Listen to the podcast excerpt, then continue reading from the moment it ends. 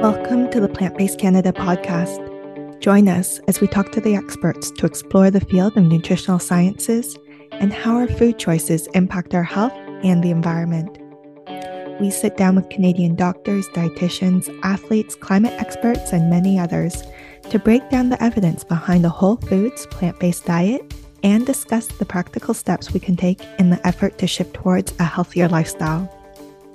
My name is Stephanie Nishi, and today I am joined by Dr. Tanisha Mitchell Lambert to talk about her integrative, interactive health practice and much more. Dr. Tanisha Mitchell Lambert, also affectionately known online as Dr. Tanisha, received her medical degree from Loma Linda University and is a family physician with a master's in lifestyle medicine. This dual training allows her to not only focus on the pharmaceutical treatments for chronic illness, but also the impact of lifestyle factors like diet and exercise. She is passionate about promoting good health through dietary choices, exercise, and stress management, which she does in the office as well as in the community. She is a strong believer in people care, recognizing that health conditions encompass physical, emotional, psychological, and spiritual aspects. Dr. Tanisha, thank you so much for joining us today. It's such a pleasure to have you join the Plant Based Canada podcast.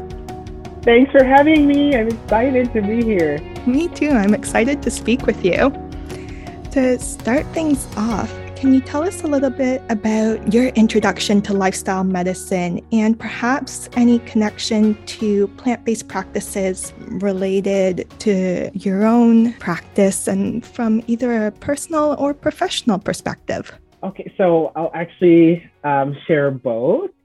So, um, in terms of lifestyle medicine, so practicing those six pillars, which I'm sure we'll flesh out more of during our discussion, I had the privilege of going to Loma Linda University. And when I applied to the med school there, I applied because their med school focused on holistic care. So they looked at the biological, the psychological, the social, and the spiritual aspects of health, which I thought was very unique among med schools. So off the bat, they had a very holistic view. And then uh, when I was there many moons ago, they decided to come up with a lifestyle medicine track for family medicine, where you could do a family medicine residency program in addition to a master's in public health in this wonderful field of lifestyle medicine. And I was definitely hooked from there. In terms of the personal exposure, I my parents have always uh, stressed on you know using plants to heal. So anytime we had a cold, it would be drink your tea with this lemon and garlic and honey and all of these other things. Um, they had different bush teas for stomach aches and uh, clearing out your guts just before school, just making sure that your colon was healthy before you went back to school in September. There was a lot of kind of home remedies used in my household. And then my younger sister, Dr. Sasha Coleman, who is a, a naturopath, when she was I think she was 10 years old. She decided to go to this camp, which was a plant based camp where she learned how to cook vegetarian meals. And when she finished that camp, it was for a week long. She came back, and this kid in, in our family of complete meat eaters said, I'm not going to eat meat anymore. And my mom was like, okay, sure, buddy. Okay and she made the fried chicken that she usually makes for Sunday dinner and laid it on the table, and my sister did not touch it. Wow. And she, uh, I mean, like as a child, making such a, a, a big decision, I was impressed. And that was kind of the first introduction to plant based eating and the importance of plant based eating to health that I, I'd been uh, introduced to. I was not automatically convinced, unfortunately. I did take my serving of fried chicken that Sunday, um, but definitely resonated with me as I went through um, med school and residency and made changes to my own health throughout those times and, and afterwards to recognize that plants are power. Plants feed us, they fuel us, um, and they give us the good building blocks for a good mind and a healthy body. So that's my intro to plant based eating and life lifestyle medicine. Um, and now I get to spread that good news to the rest of the world and my patients. That's fantastic. And we'll get into your current practice in just a little bit. But I feel like there's a lot of really good information that you shared with us that I'd like to delve a little deeper into. Starting off with you mentioned the home re- remedies that your parents shared with you. Where did that come from? How did they learn this? Because I feel like, at least for myself growing up, it wasn't as common to have plant based practices or lifestyle medicine. So the fact that your parents found a camp that offered plant based practices and they had these home remedies, where did that all come from? The home remedies were kind of passed down from generations. So my grandmother would have all of these different teas that she would make for different ailments like stomach upset or headache. My grandfather, so my my father's father, he would make these incredible concoctions with different roots and herbs. He had booklets documenting what each herb was good for and he would actually he he'd boil them so every year he would make his roots as we called it so he'd boil all these all of these different herbs and roots into a, a, drink or a tonic that he would give to family members or even sell to people who were interested in um, drinking the tonic. And it, it, was kind of like an all purpose tonic, which was good for managing blood pressure and giving you a boost of antioxidants every day. So that it's kind of a, a generational knowledge that was passed down in terms of the, the teas and things that we've um, we've grown up using for our home remedies. In terms of so the camp now, um, kind of around the same time as when my my sister turned ten, my mom started going to uh, a different church, uh, the Seventh Day Adventist Church, and in that church they actually have a whole section on health tenets that they encourage their um, their churchgoers or their believers to follow. So they usually give an, an acronym, acronym like New Start, which focused on nutrition and having lots of water and you know getting outside and having sunlight and temperance and all of these different things and exercise. So it it encompassed a lot of the, the tenets of lifestyle medicine. And I, I think again, Loma Linda University is uh, a university that is tied to the Adventist Church, and so that kind of carries through to their their different locations, to their different con- congregations. They all get exposure to it, and along with that, they'll do teaching in in children's spaces. So oftentimes they'll have camps that the, the church will put on, like a plant-based eating camps, which will teach kids how to cook and learn the principles of, of good plant-based eating. Um, and then also they'll have other programs for adults or health ministries time where we can disseminate information that way. Okay, great. And this is really yeah. tying into one of our past podcasts where Daniel and George Cho also talked about being Seventh Day Adventist, and they mentioned Loma Linda University, and you've uh, did your degree there as well. So I was wondering if you could talk a little bit more about that. You mentioned these six pillars. Can you describe to us what these six pillars are and how they relate to your practice? I would love to. this is what I am passionate about. Okay, so six pillars of lifestyle medicine, all very important. Number one, I usually start with is nutrition because we think about food all the time and it's so ingrained in our, our life as well as in our like celebrations and, and periods of sadness. So nutrition is number one. Exercise or movement of your body is the second pillar. Third pillar is sleep. Getting good sleep is super important for your health. Fourth pillar is stress management and mental health. The fifth pillar is addictions management. So, quitting smoking, monitoring that alcohol intake, recreational drug use, all of those need to be addressed in the fifth pillar. And then finally, the sixth pillar, which is often overlooked, is relationships. So, the relationships that you have in your life tend to influence your health for better or for worse. Those are the six pillars that we talk about here at the clinic. Uh, and also the six pillars that we like to emphasize when we're doing public speaking or a community outreach.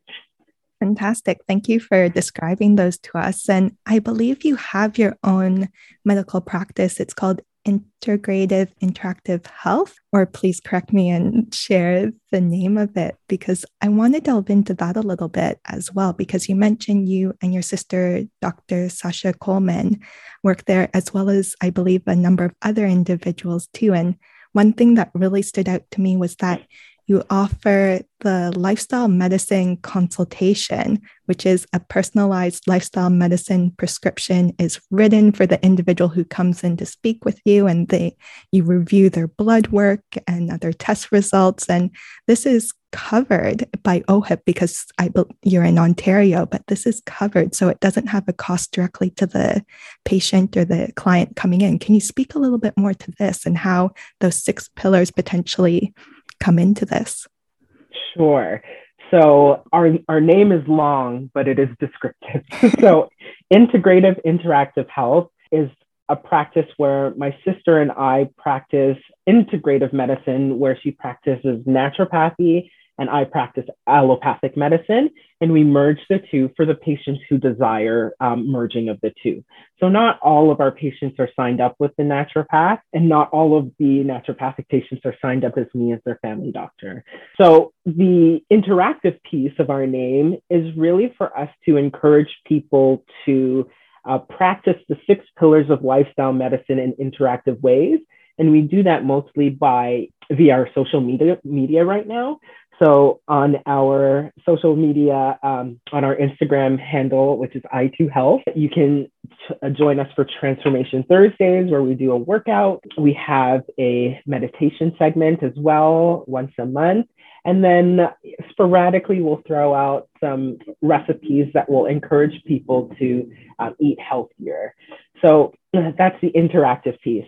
And we chose to end it with health and not health clinic because we want people to realize that health is all encompassing. It's not just illness prevention, it's more of uh, you being able to live your best life, essentially. Integrative Interactive Health is our name, long, but it means something.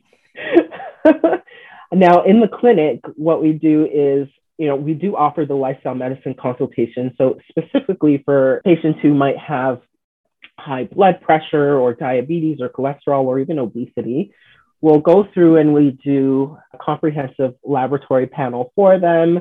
And then we discuss those lab results with them. And we discuss the pillars of lifestyle medicine in, in the different segments and address it according to that patient. So, for example, if you have a patient that doesn't really have an addictions problem, so they're not really uh, a smoker or having a problem with alcohol use, then we remove that pillar and we focus on the five that are most important. But essentially, that patient will get in depth counseling um, with me or my PA, Sanjeev, who is rapidly learning how to do the consultations. Um, and then they go home with a nice sheet of paper that summarizes everything and a little section for them to write their own goals. So, you know, the one of the things about lifestyle medicine is that because it's an all-encompassing change, you have all of these different pillars sometimes it can be very overwhelming for a patient to be like, oh, I have to change all of these things all at once. That is not the case. So we take each change or each pillar uh, by stepwise changes that are achievable and attainable. So SMART goals, that's what we use. And then we follow up the, with the patient, usually every six uh, to 12 weeks to see how things are going. And then we continue follow up there afterwards. So I'm happy to say that the patients that adhere to their, their lifestyle medicine plan do great.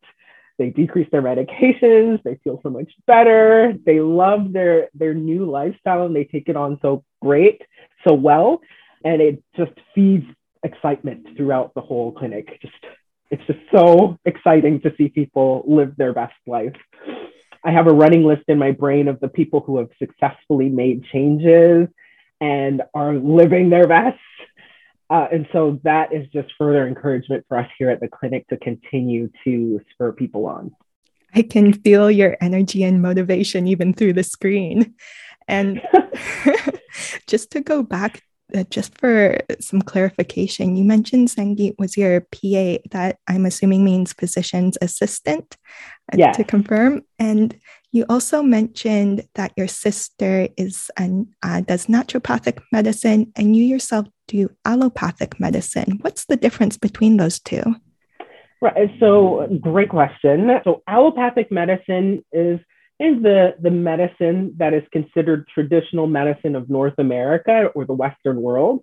So I've been to medical school, I've trained through residency, I know how to write prescriptions, um, I know how to manage diabetes with the blood glucose monitoring and all of that. So pretty standard North American or Western healthcare that's allopathic medicine. Naturopathic medicine is the use of natural supplements homeopathy or uh, Eastern medicine, so most usually traditional Chinese medicine for the management of chronic disease. So we have two different schools of thought, and there is a lot of overlap, especially within the lifestyle medicine realm. But there is still a little bit where allopathic medicine is kind of on a, a different plane, right? Or I should do it like this different planes, right? Because one is not better than the other. It's just different understandings of medicine. And so I have the privilege of working with a naturopath who can, where we can discuss things and um, see things from different viewpoints. It sounds like you do a real team based approach. And I really like your concept of your Instagram, the at I2 Health, and engaging individuals that way and sharing information. How have you found the engagement with that versus thing to have someone come into the clinic? What's are you able to reach more people that way, or what inspired you to initially go with social media to spread information? Right. So, you know, I I had always wanted to do social, have a social media platform, just because your reach is broader. And that was supposed to be a component of the clinic. Originally, I wanted to have people come in and do group medical appointments, but then eh, COVID hit oh, surprise, a pandemic. Who would have thunk? Anyways, the, so the, our social media platform has allowed us to still do some of the education that we, we'd like to do for our group medical appointment, but reach a, a broader audience. And so I, I'd say, you know, our social media is, is pretty modest right now. Like we don't we don't have as much of a reach as I would like, but we're working on it. The clinic is still young.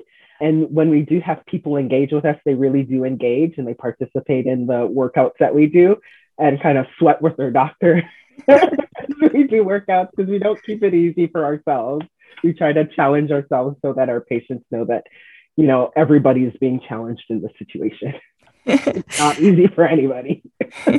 and for anybody who's interested, I'll link the information in the show notes to this podcast episode as well, to where you can find the Instagram page as well as the link to your clinic as well. Awesome. Awesome. Um, I was wondering, because you have this integrative approach, is there anything that you wish um, that people knew before coming into your practice and is there one thing or one main message or goal that you would like them to leave with after they've, they've come to either speak or interact with you, either in person or on social media? That is a great question, Steph. That's really good. I would say if you decide to come into the clinic at Integrative Interactive Health um, or I2 Health, I want you to be ready to be encouraged and empowered to take your healthcare into your own hands. I really want people to, especially now when our, our healthcare system is it's it's strained and it's stressed. Um, I'd really like people to be able to be confident with knowing what they have, so knowing their different diagnoses, and then uh, also uh, having being empowered to do something about it with their fork, with their feet, um, and with their pillow when they sleep, and with their with whatever they're doing for their mental health. So empowerment, encouragement, that is what you expect when you come to the clinic. Um, I also would love people to know that it's a group of warm, loving human beings taking care of other human beings. So we're not perfect, and we do have family and stuff outside of clinic that might be distracting for us, but we do make you a priority. Just have a little bit of grace with us when things don't go according to plan.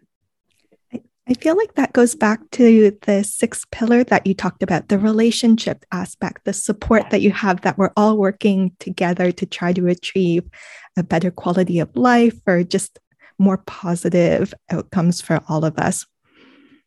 Yes, yes, 100%. And you put it so well. It's an embodiment of that sixth pillar, that relationship pillar, um, because we do emphasize having a good relationship with your healthcare team here. We want you to be able to know Rupali, our receptionist, and call her by name because she's going to take care of you and get you connected to the services that you need. We do want you to know that your doctor's going to scream in celebration with you when your labs improve or when you get pregnant after having struggles with infertility. We want we want to be able to build that relationship with people. So with a relationship, there's a bit of give and take.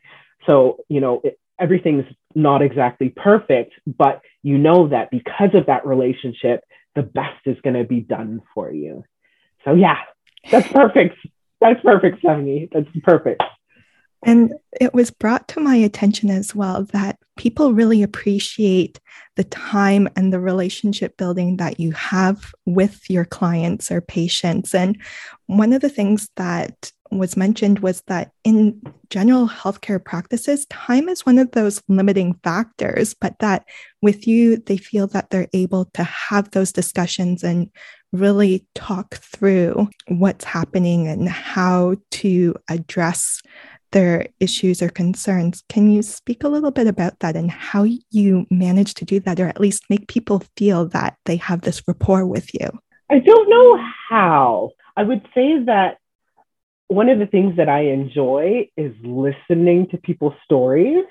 Usually, when I, in many moons ago, when I had time to do things, like before I had children, I loved reality TV. So I would sit there and watch people's stories and just go through their lives and be like, oh my gosh, what's going on? so every day in clinic, a patient will come in and share a piece of their story with me, which I think is such a great honor. And it's something that I really enjoy. So I think maybe that's what what radiates or people feel that type of energy off of me. Like I want to know about you. I want to make sure that we take care of your health concerns, but I also want to know about your cat or your new plant that you put in a, a cute little pot. I want you to show me pictures of your garden. I think it's a, that balance of taking care of the medical piece as well as, you know, seeing them not just as the diabetes patient, but seeing them as Mr. X that has this wonderful full life and diabetes that we're managing is something that that the patients really appreciate. Now, I wish OHIP appreciated it a little bit more, but, but that's OHIP. It's fine. We got we got problems with OHIP, but the patients are what are our main concern here, and if they are feeling that, then I am so happy. No, that's fantastic. And at least from what I've heard, it's really resonated with people and that people feel like a person. So awesome. I felt like that was such, that really stuck with me. I mean, like medicine is such a privilege, right? Like we get to, we get to join people in their journey through life. And often that's how I begin their meet and greets.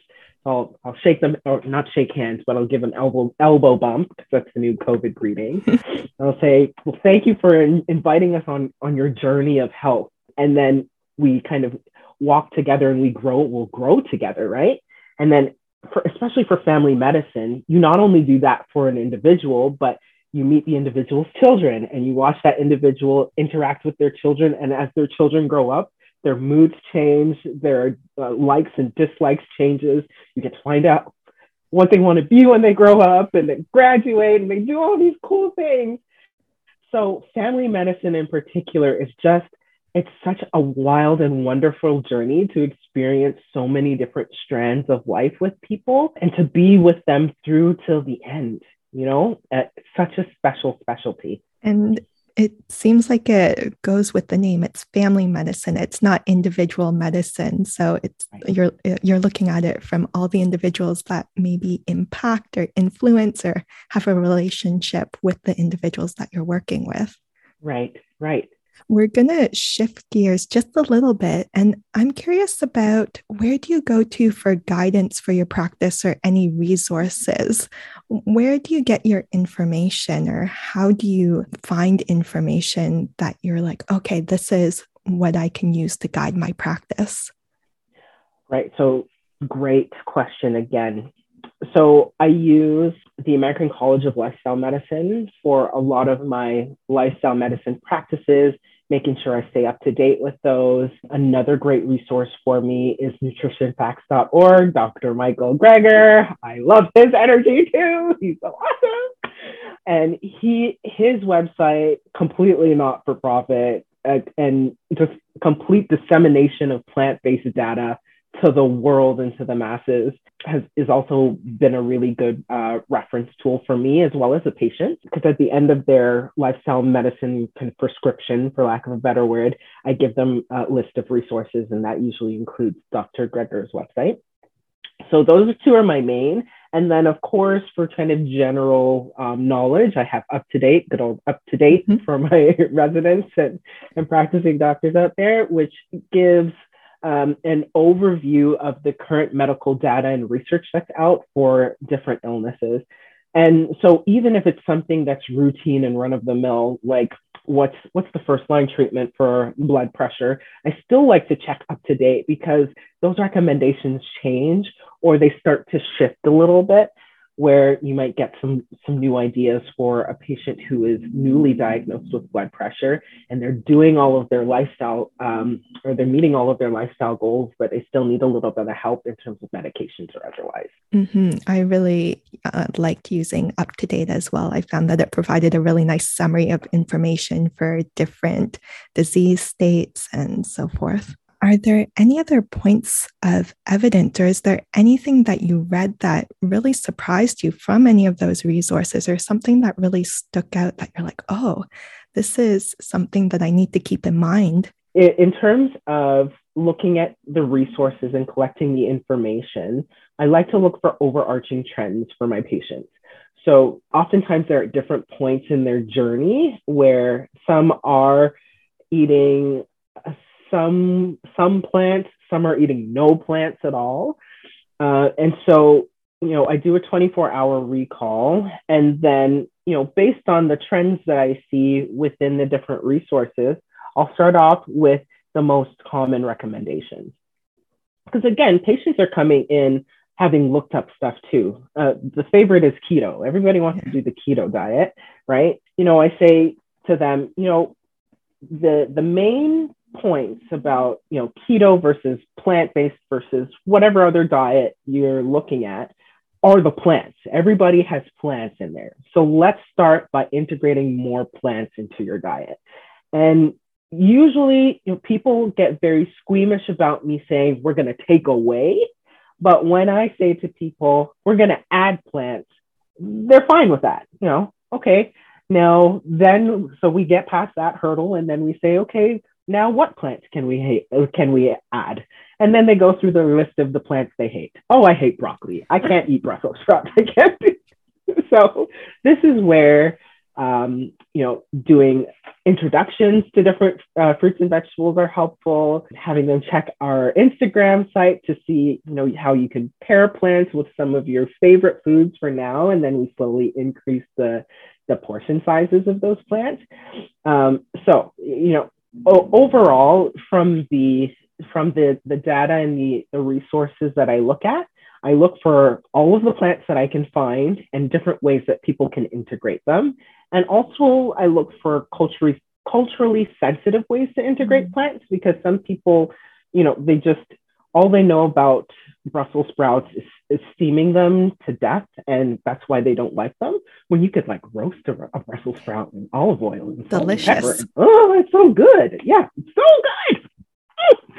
So uh, those are the types of things that I like to pull from the, the, the research. I want to give them good foundational tools for plants, getting that into their diet, and then we make changes there on out. If they don't become completely plant based, that's fine, but at least they're plant predominant, which is what's going to help them live a healthier life. I really appreciate that approach, especially you mentioned getting the foundation of these lifestyle changes for them. And it sounds like you work with them to set goals.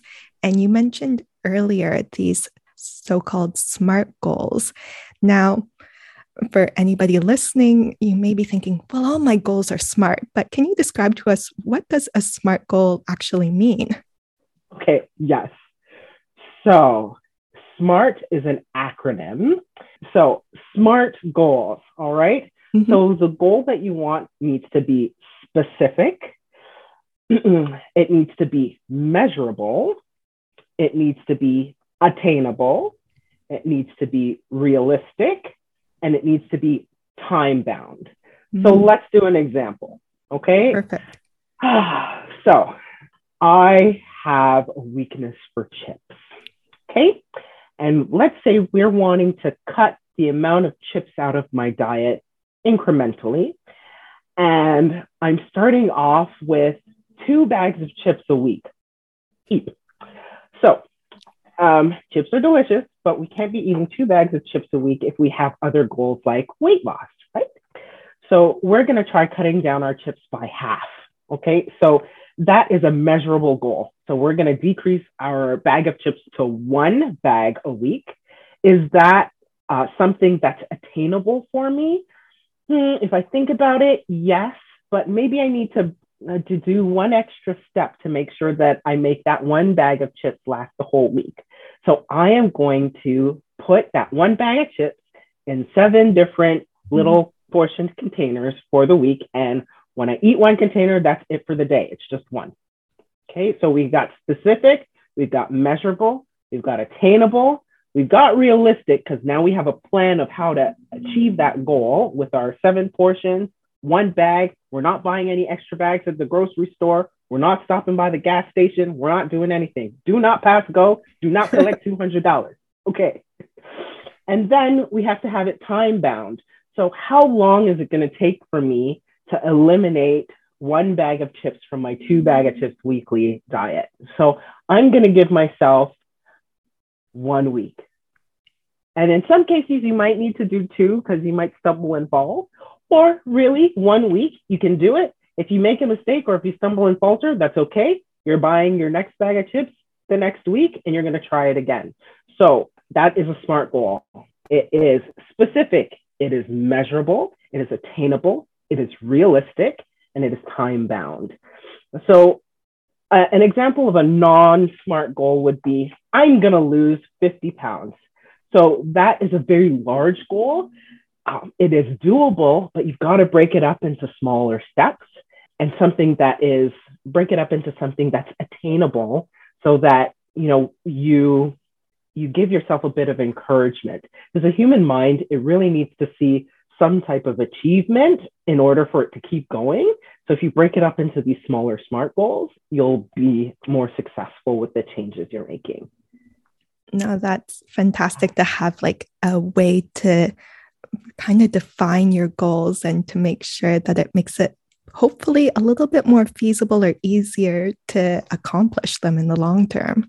So when when our patients sit in clinic with us, you know, we we can help them set smart goals for each of the different pillars. So we'll set one for nutrition, at least one for um, sleep, at least one for exercise, etc. Yeah. Okay, fantastic. And it sounds like you really individualize it to the person, which brings it back to you mentioned that you're you were cognizant of cultural differences or cultural values. So it sounds like that that's something that you bring into this as well. How do you go about that? Or are there certain practices that you're very conscious of or things that were brought to light throughout your own practice? Our, our practice is very multicultural. Uh, and so when it comes to making lifestyle changes with each culture, there's different diets, there's different types of food preparation, and there's even different kind of eating patterns throughout the day. You might start off with a, a tea and toast type of situation in the morning and then move to something more heavy in the afternoon or the evening time, or it might be customary to have like an eve, like, like a nine o'clock dinner or something like that.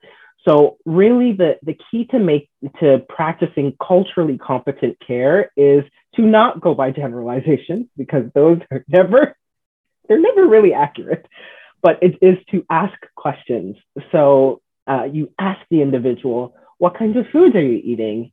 oh, and if it's something that you've never heard of before, oh, um, how is that prepared? How do you usually eat that? What do you usually eat that with? And is that a breakfast or lunch or dinner type of thing?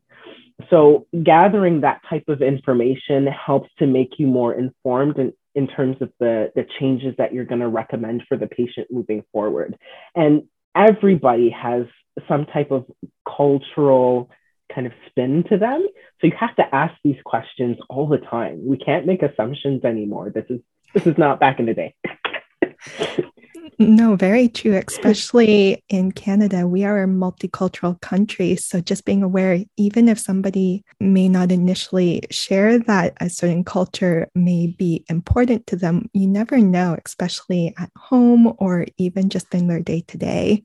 And it could just be normal like, it's not to say that anyone is different from another, it's just a way of living. So it's just being able to understand that. I'm going to go back to your social media presence because you were involved in a very cool campaign last July, I believe, called the Share the Mic, the Medical Mic campaign. So it was hashtag share the medical mic. I was wondering if you could talk a little bit about your experience of this and what was the purpose. So, wow, share the medical mic was an initiative put together by a group of doctors that I had met through social media. Most of them are uh, based in the United States. Um, and it really was highlighting the um, health disparities found within medicine um, for minority populations, uh, particularly the Black population. It wasn't only the disparity found within the patient population of the Black population, but also the practicing medical professionals.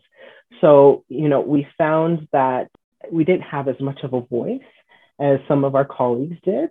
We found that it was sometimes more difficult to navigate the medical system as health professionals in terms of being heard and getting things done for our patients. And so the share the medical mic helped to highlight some of that um, and help to just bring some more awareness to some of the disparities in healthcare. And also uh, allowed us a platform to share how we think things could be better, how we think things could be improved. You know, we we just we didn't want it to just kind of be a here it is, folks, this is how bad it is, but also something to say, this is where we're at now, but this is how we can make it better. And one of the one of the main pointers from the share the mic that I learned from some of the other doctors too was this this aspect of of listening and asking questions about the different cultures and the different people that you meet and come across during your day, um, because that is how you enrich and you practice better medicine, right? When you can speak to the soul of the person that's sitting in front of you. No, that's very true. It's again, like you were saying, not making assumptions and speaking with people as people, having those conversations, getting to know who they are as a person. And you mentioned these disparities in the healthcare system, but I also find that even in the research or evidence that we have available that's guiding our healthcare system, sometimes, for instance, to try to address a certain question, we don't have the evidence available in certain populations to be able to know okay, how does X affect Y in this population or that population? So, even that, it's, I find it very fascinating and very interesting to see where hopefully we're moving towards and in terms of addressing that. And you mentioned that yourself and the other doctors made suggestions. Is there any suggestions that you could share with us that you would like to see or that you heard from other doctors that you you were like, oh, that would be fantastic if it could happen sooner rather than later? Right. So, yes, definitely. To frame this, I want us to all think about our, our system as multiple layers playing into the care of um, the individuals of Ontario. So you have you have aspects on the provincial level that need to change. Um, you have aspects on the community level that need to change and aspects on the individual level that need to change. And so when I think about the things to help improve our, our system, um, I think of them on those three levels. So starting with you know the provincial level, I do think we need to be more responsible about collecting data based on different cultural backgrounds and we need to not just make it about checking off a box, but we need to make it uh, an in depth look into the different cultures that we have and how their interaction with the healthcare system, their accessibility to different types of foods and nutrition, how socioeconomic status and housing prices and access to parks and safe walking spaces affect health so, on that provincial kind of legislative public health level, we need to do more to learn about the communities within Ontario so that we can then make legislation and provide resources for people uh, to help decrease the disparity that we see uh, between populations. So that's the provincial level. On the community level, uh, I would love to see more collaboration and, and care throughout our, our smaller communities. You know, I think we've become a lot more distant, especially after the pandemic, because we've been discouraged from gathering and things like that. But we, in Mississauga, which is where I live and where I work, we're fortunate to have lots of community centers throughout, and those community centers could be more utilized as hubs for dissemination of health information. They already have great activities and exercise uh, programs. Um, but we can do more through those community centers to help reach the community as a whole. And I think that would help foster some more relationships within the community and bridging some of the, the isolated communities within that level to interact with others. So I have lots of elderly patients that are home sitting by themselves and they're not really interacting with others. And if they had a bit of a relationship piece, their, their health would skyrocket. They wouldn't have to sit home and, and worry so much. They wouldn't have to feel so lonely all the time. They'd be able to interact with others. So, I mean, that's just one example of how I think a community center could function. But like if we had the province, provincial support and legislation for those community services, I think that would go a long way in terms of helping to minimize disparities and bringing communities together. And then finally, on the individual level, I really think we need to, as individual units, individual human beings, and little family units, we really need to talk about inclusivity and recognizing a human being as a human being. You know, my my four year old should look at another four year old and be like, hey, you're a human being. High five. right? So it starts as young as that. We should be fostering that love and respect for other human individuals from very young ages so that when you grow up, you don't have biases, but you have curiosities, right? You want to you want to sit down and ask somebody from a completely different country, so what's it like growing up there? Why did you move here? Or how long have you been in Canada? Or recognizing that you know there are multiple generations of lots of different looking people who are Canadian, right? You know, my grandmother's from here, my great grandmother's from here, my great great great grandfather's from here, right? So uh, that that on the individual level, I think seeing each other as human beings and developing a curiosity for each other as human beings and a love for each other as human beings will go a long way in terms of uh, decreasing the disparities that we see. So we got lots of work to do, Stephanie. You know, we got lots of work to do. Everybody's got to put in their part. Everybody. yep. It's where do we begin? That's it sounds like very hopeful and that there are things that we can do. And it sounds like even just going to our neighbors, having those open conversations and getting to know them for who they are and what their experiences are. It sounds like a way to open up the door. Yes. Yes. Exactly. I, I know that we've been discussing a very heavy and very important topic, but I want to lighten things up a little bit. First, would you like to share where people may find out more about you and your work? I know you shared your Instagram handle earlier, but if you'd like to share that again, as well as your website, and again, I'll link it in the show notes for this podcast episode. Okay, great. So um, you can read more about integrative interactive health or i2 Health on our website, which is www.i2healthclinic.com. Um, right now, I have a waiting list of patients. So um, if you're interested in, in joining the clinic, you can join our waiting list. Shout out to any of the doctors out there who want to come work at this fabulous clinic. If you want to come get a job, come on over. It's a great work environment. okay, so check out our website if you're interested. Um, the other place you can touch base with me is on our Instagram handle at i2health. Again, that's at i2 Health, and that's on Instagram. And I also have a personal Instagram, which is Dr. Tanisha, and that is D-R-1-0-I-S-H-A, Dr. Tanisha. Um, and I'm also on Instagram. My personal Instagram presence is not very, very vibrant, friends. So you'll see some old pictures, but you can DM me, and um, usually I can get back to you within maybe like a week or so. So it's not very active. If you want to contact me, you want to send me an email through the website. Fantastic. And awesome if individuals do sign up for the waiting list, but they're like, oh, I want to check out your Instagram, is there any post on your Instagram that you're like, ooh, this is a good recipe to check out, or this is a good tidbit that you should take a look at, or just all of it? Do you have any recommendations on where to begin? So, my recommendation would be to check out our Transformation Thursday workouts. They are posted. Usually we'll do an Instagram live Thursday morning at nine, but you can check out the workouts listed in our feed. So just pick one of them. They're all fun.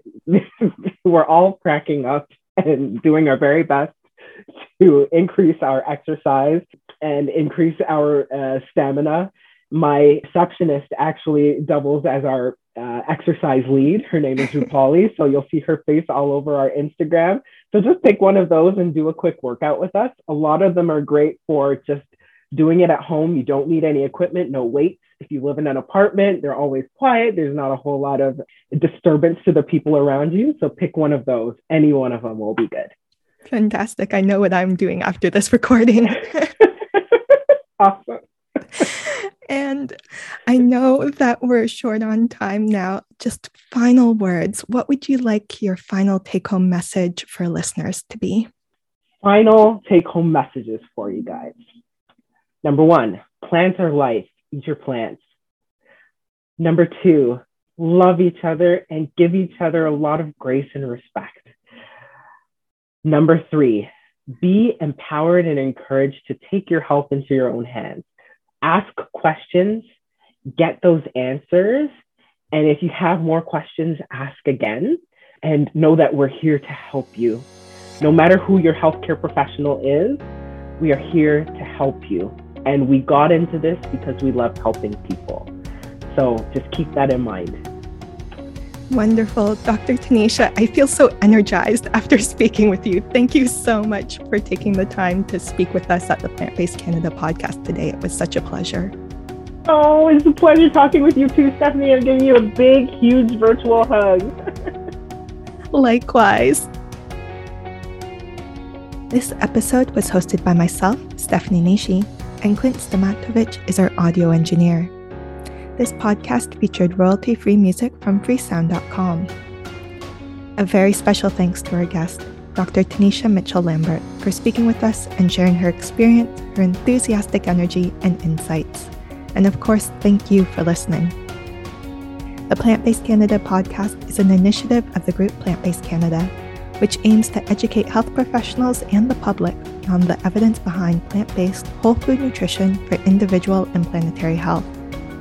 To learn more about the show, visit our website at www.plantbasedcanada.org and stay up to date by following us on Instagram, YouTube, and Facebook at Plant Based Canada ORG. Until next time.